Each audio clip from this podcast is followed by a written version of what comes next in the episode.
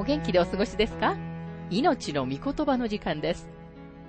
この番組は世界110カ国語に翻訳され、1967年から40年以上にわたって愛され続けている J. バーノン・マギー神学博士によるラジオ番組、スルー・ザ・バイブルをもとに日本語訳されたものです。旧新約聖書66巻の学びからイザヤ書の学びを続けてお送りしております。今日の聖書の箇所は、イザヤ書40章です。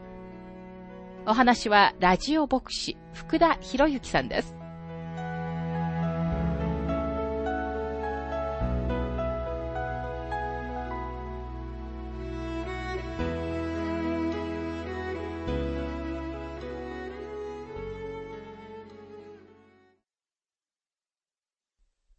さて、イザヤ書40章の学びに入りますが、40章からイザヤ書の最後の大きな区分が始まります。この書の最初の区分と最後の区分の間には、はっきりとしたコントラストがあります。最初の区分は、ミザについておられる主権者なる方の啓示でしたが、この最後の区分は、苦しみの場所の中での救い主なる方の啓示です。6章では私たちは冠を見ましたが、53章では十字架を見ることになります。最初の区分のテーマは神様のご支配でしたが、この区分のテーマは神様の恵みです。オープニングの慰めよという言葉が、この部分の雰囲気を設定します。ここでのメッセージは、最初の区分で見た裁きではなく、むしろ慰めです。主題が変わったことで、リベラル主義の批評家たちは、ここからは別の著者が書いたのだと想定します。つまり二人のイザヤがいるというのです。でもメッセージが変わったことは必ずしも著作者が変わったことを意味するわけではありません。メッセージは変わりましたが、メッセンジャーは変わらないのです。多くの著者たちが全く違う主題についてものを書いています。例えば、詩編2編と詩編22編は全く違う二つの主題を扱っていますが、書いたのは同じ一人の人間です。イザヤ書のこの区分は、市内山の雷と稲妻は収まり、神様から来る素晴らしい恵みのメッセージに包まれています。イザヤ書40章の本文に入りますが一節。慰めよ、慰めよ、私の民よと、あなた方の神は仰せられる。最初の区分のすべての災いと宣告は取り除かれました。なぜなら今は、後になってイザヤが彼についていったすべてのことを成就される方である、重荷を負われる方がおられるからです。主はあなたも重荷を下ろすようにと招いておられます。マタイ11章の28節で主イエスは次のように言われました。すべて疲れた人、重荷を負っている人は私のところに来なさい。私があなた方を休ませてあげます。主イエス・キリストはあなたの重荷を取り去られます。慰めよ慰めよとは神様の心からの熱望の印です。私たちの神様はすべての慰めの神様なのです。パウロは神様のことを第二コリント人への手紙一章の三節から四節で次のように語っています。私たちの主イエス・キリストの父なる神、慈愛の父、すべての慰めの神が褒めたたえられますように、神はどのような苦しみの時にも私たちを慰めてくださいます。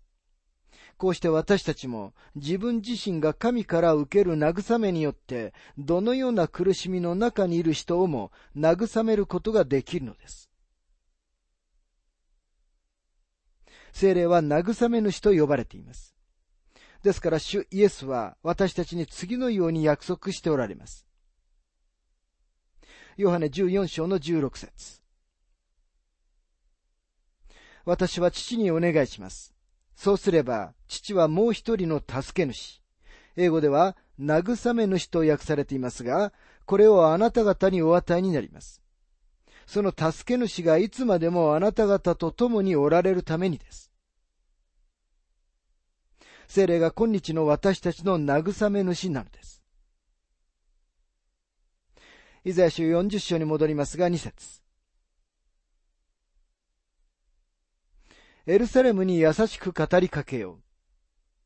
これに呼びかけよう。そのロークは終わり、その戸は償われた。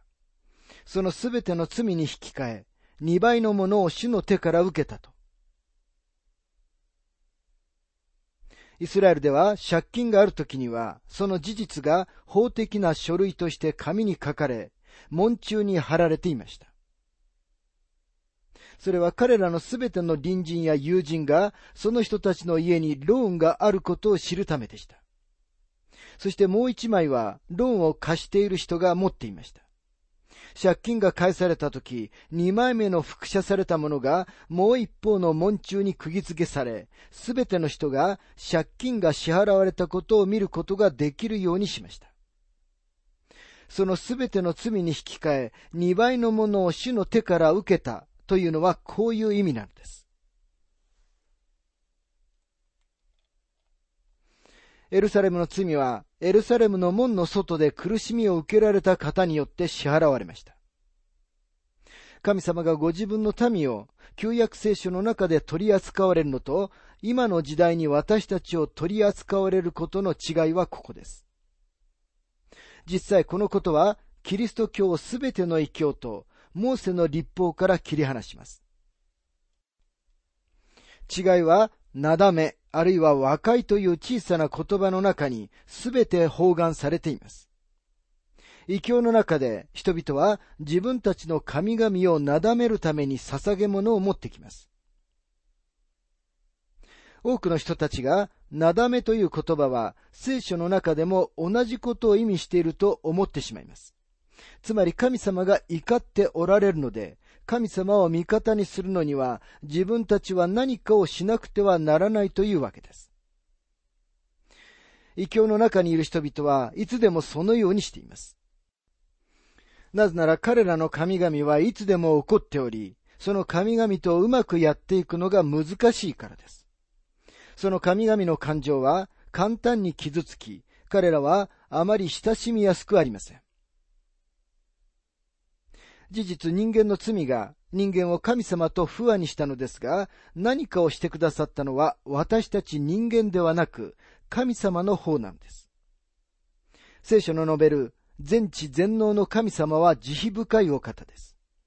ですから私たちは神様を味方につけようと何かをする必要はありません。神様に対しては、なだめがなされ、私たちに対しては和解が与えられます。そしてそのすべて必要なことは神様がしてくださいました。今日神様と和解するようにと私たちは求められています。神様を味方につけるために何かをするのではありません。神様はすでに私たちの味方なのです。イエス・キリストが十字架の上で私たちのために神様を私たちの味方にしてくださったのです。私たちはただキリストがしてくださったことを受け入れる必要があるだけです。これこそ、今日の失われた世界のための救いの、そして慰めの言葉です。イザヤ書40章の3節荒野に呼ばわる者の声がする。主の道を整えよ。荒れ地で私たちの神のために王子を平らにせよ。4人の福音記者、マタイ、マルコ、ルカ、ヨハネがみんなこの説をバプテスマのヨハネに当てはまるものとして引用しています。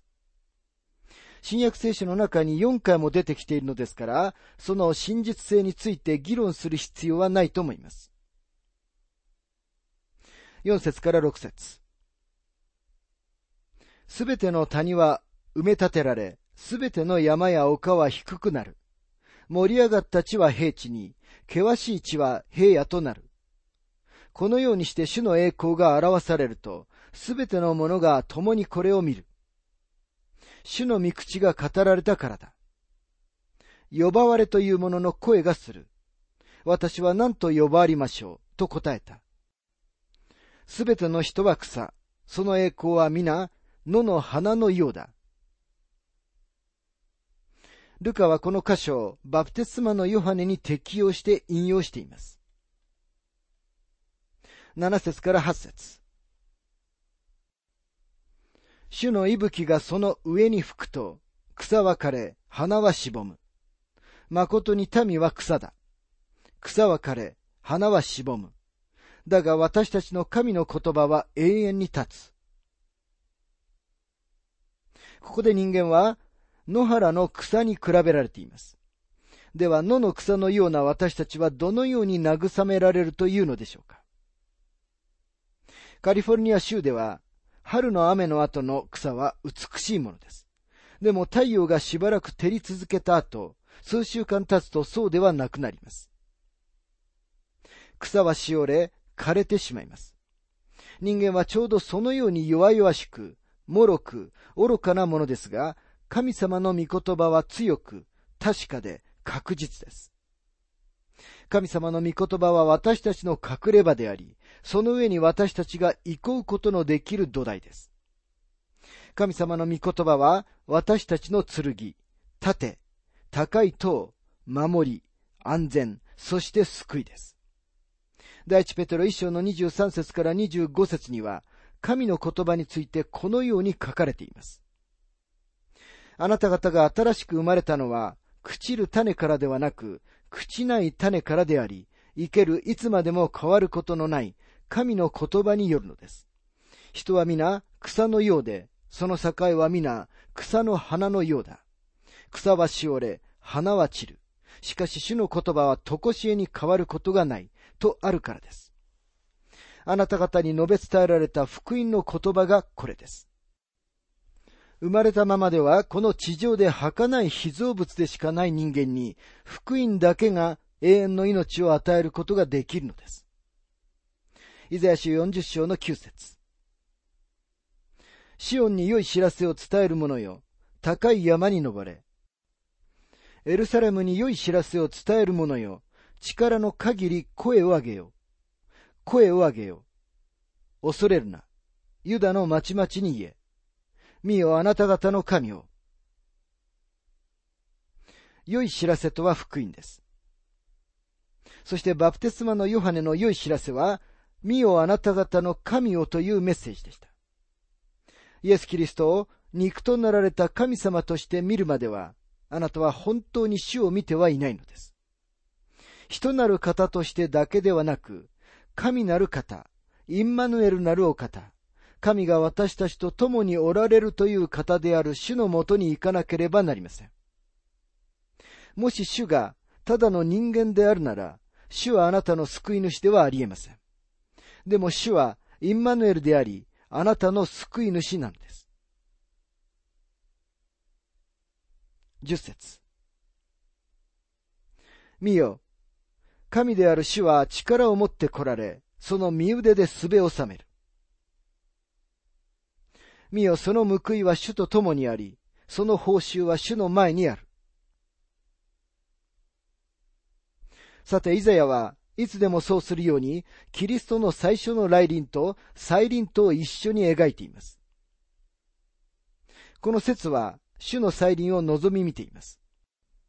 実際、福音には、最初の来臨も、また再臨も両方含まれています。ですから私たちは横道にそれやすく、協調点を最初のイエス様の来臨に置いたり、またあるいは再臨に置きます。でも協調点は両方の種の来臨、そして福音全体に置くべきなのです。11節主は羊飼いのように、その群れを飼い、身腕に子羊を引き寄せ、懐に抱き、乳を飲ませる羊を優しく導く。主イエスご自身は最初に来られた時に羊飼いという肩書きを使われました。ヨハネ10章の11節にはこのように書かれています。私は良い牧者です。良い牧者は羊のために命を捨てます。同じく15節また私は羊のために私の命を捨てます。さて続いての箇所は、創造主としての神様の偉大さを語っています。イザヤ書40章の12節誰が手のひらで水を測り、手の幅で天を押し測り、地の塵をマスに盛り、山を天秤で測り、丘を測りで測ったのか。そもそも宇宙空間に出ると、あなたには何の重さもありえません。無重力空間の中で、物の重さというのはどうやって測ることができるのでしょう。13節誰が主の霊を押し量り、主の顧問として教えたのか。主は誰と相談して悟りを得られたのか。誰が公正の道筋を主に教えて、知識を授け、英知の道を知らせたのか。神様と同等の者もいませんし、神様がアドバイスを受けるために行くことのできる者もどこにもいません。誰かが次のような滑稽な質問をしました。あなたが見たことがあるのに、神様が見たことのないものは何か？答えはとても単純です。神様はご自分と同等のものを見たことはありません。イザヤ書40章の18節あなた方は神を誰になぞらえ、神をどんな似姿に似せようとするのか。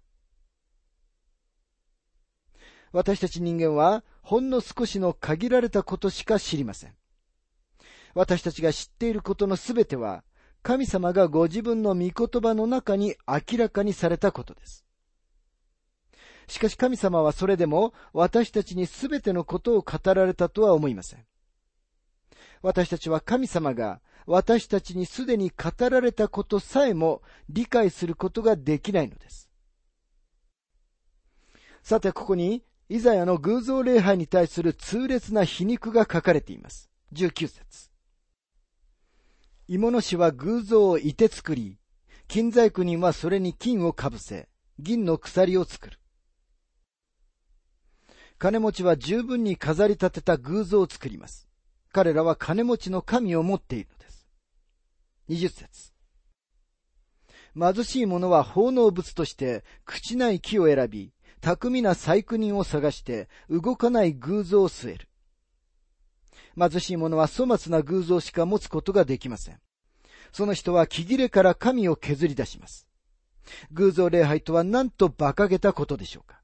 21節あなた方は知らないのか聞かないのか初めから告げられなかったのか地のもといがどうして置かれたかを悟らなかったのか天地宇宙万物を創造した神様を何かの愚かな偶像と比べるのは全く馬鹿げたことです。22節主は地を覆う天外の上に住まわれる。地の住民は稲子のようだ。主は天を薄絹のように述べ、これを天幕のように広げて住まわれる。旧約聖書は地球が平らだとは教えていません。コロンブスの時代の科学者たちがそのような理論を教えたのです。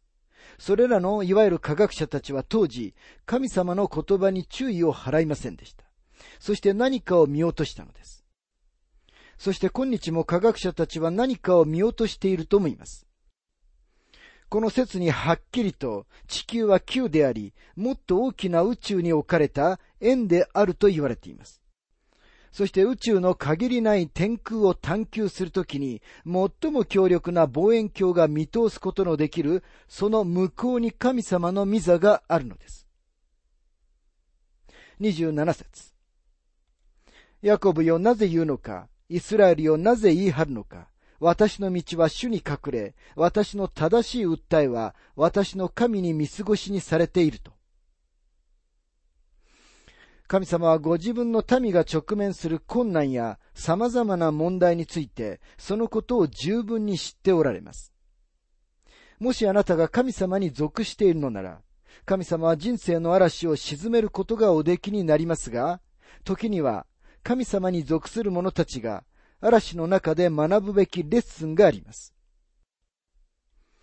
あなたが嵐の真ん中にいることに気づいたとき、座り、泣き、神様を非難する代わりに、周りを見回して、神様がそこで、あなたに何を学んでほしいと願っておられるかを見つけ出してはいかがでしょうか。神様はあなたがそこで何かを学ぶべきことがないのなら、あなたに試練を通らせることはなさらないのです。もしかしたらあなたに対するレッスンは次のようなものであるかもしれません。28節あなたは知らないのか？聞いていないのか？主は永遠の神、地の果てまで創造された方。疲れることなく、たゆむことなく、その英知は計り知れない。神様は決して疲れることがありません。なんなら神様は人のような方ではないからです。イザヤ書40章の3節若者も疲れ、たゆみ、若い男もつまずき倒れる。しかし主を待ち望む者は新しく力を得、わしのように翼を飼って登ることができる。走ってもたゆまず、歩いても疲れない。ここには三つの階級の強さが書かれています。そして幾人かの聖書学者たちはこれを第一ヨハネの手紙2章の12節から14節に書かれているクリスチャンの成長の3つの段階に例えています。その成長の3つの段階とは、まず第一に、若いクリスチャンは、わしのように翼を買って登るべきであるというもの。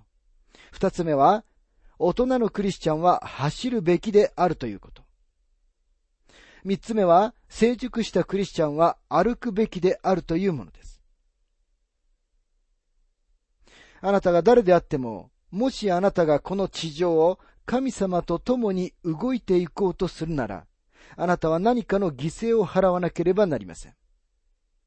でも神様はあなたの状態がどのようであっても、あなたに強さを与えてくださいます。もしあなたが歩くための力が必要であるなら、神様はあなたにその力を与えてくださいます。そしてもしあなたに飛ぶための力が必要なら、神様はそれもあなたに与えてくださるのです。この章は私たちの創造主、救い主、私たちを支える方としての神様の慰めが明らかにされている箇所なんです。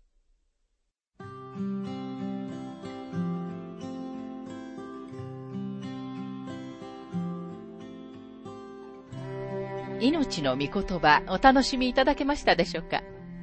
今回は神様からのメッセージ、慰めというテーマで、イザヤ書40章をお届けしました。お話はラジオ牧師福田博之さんでした。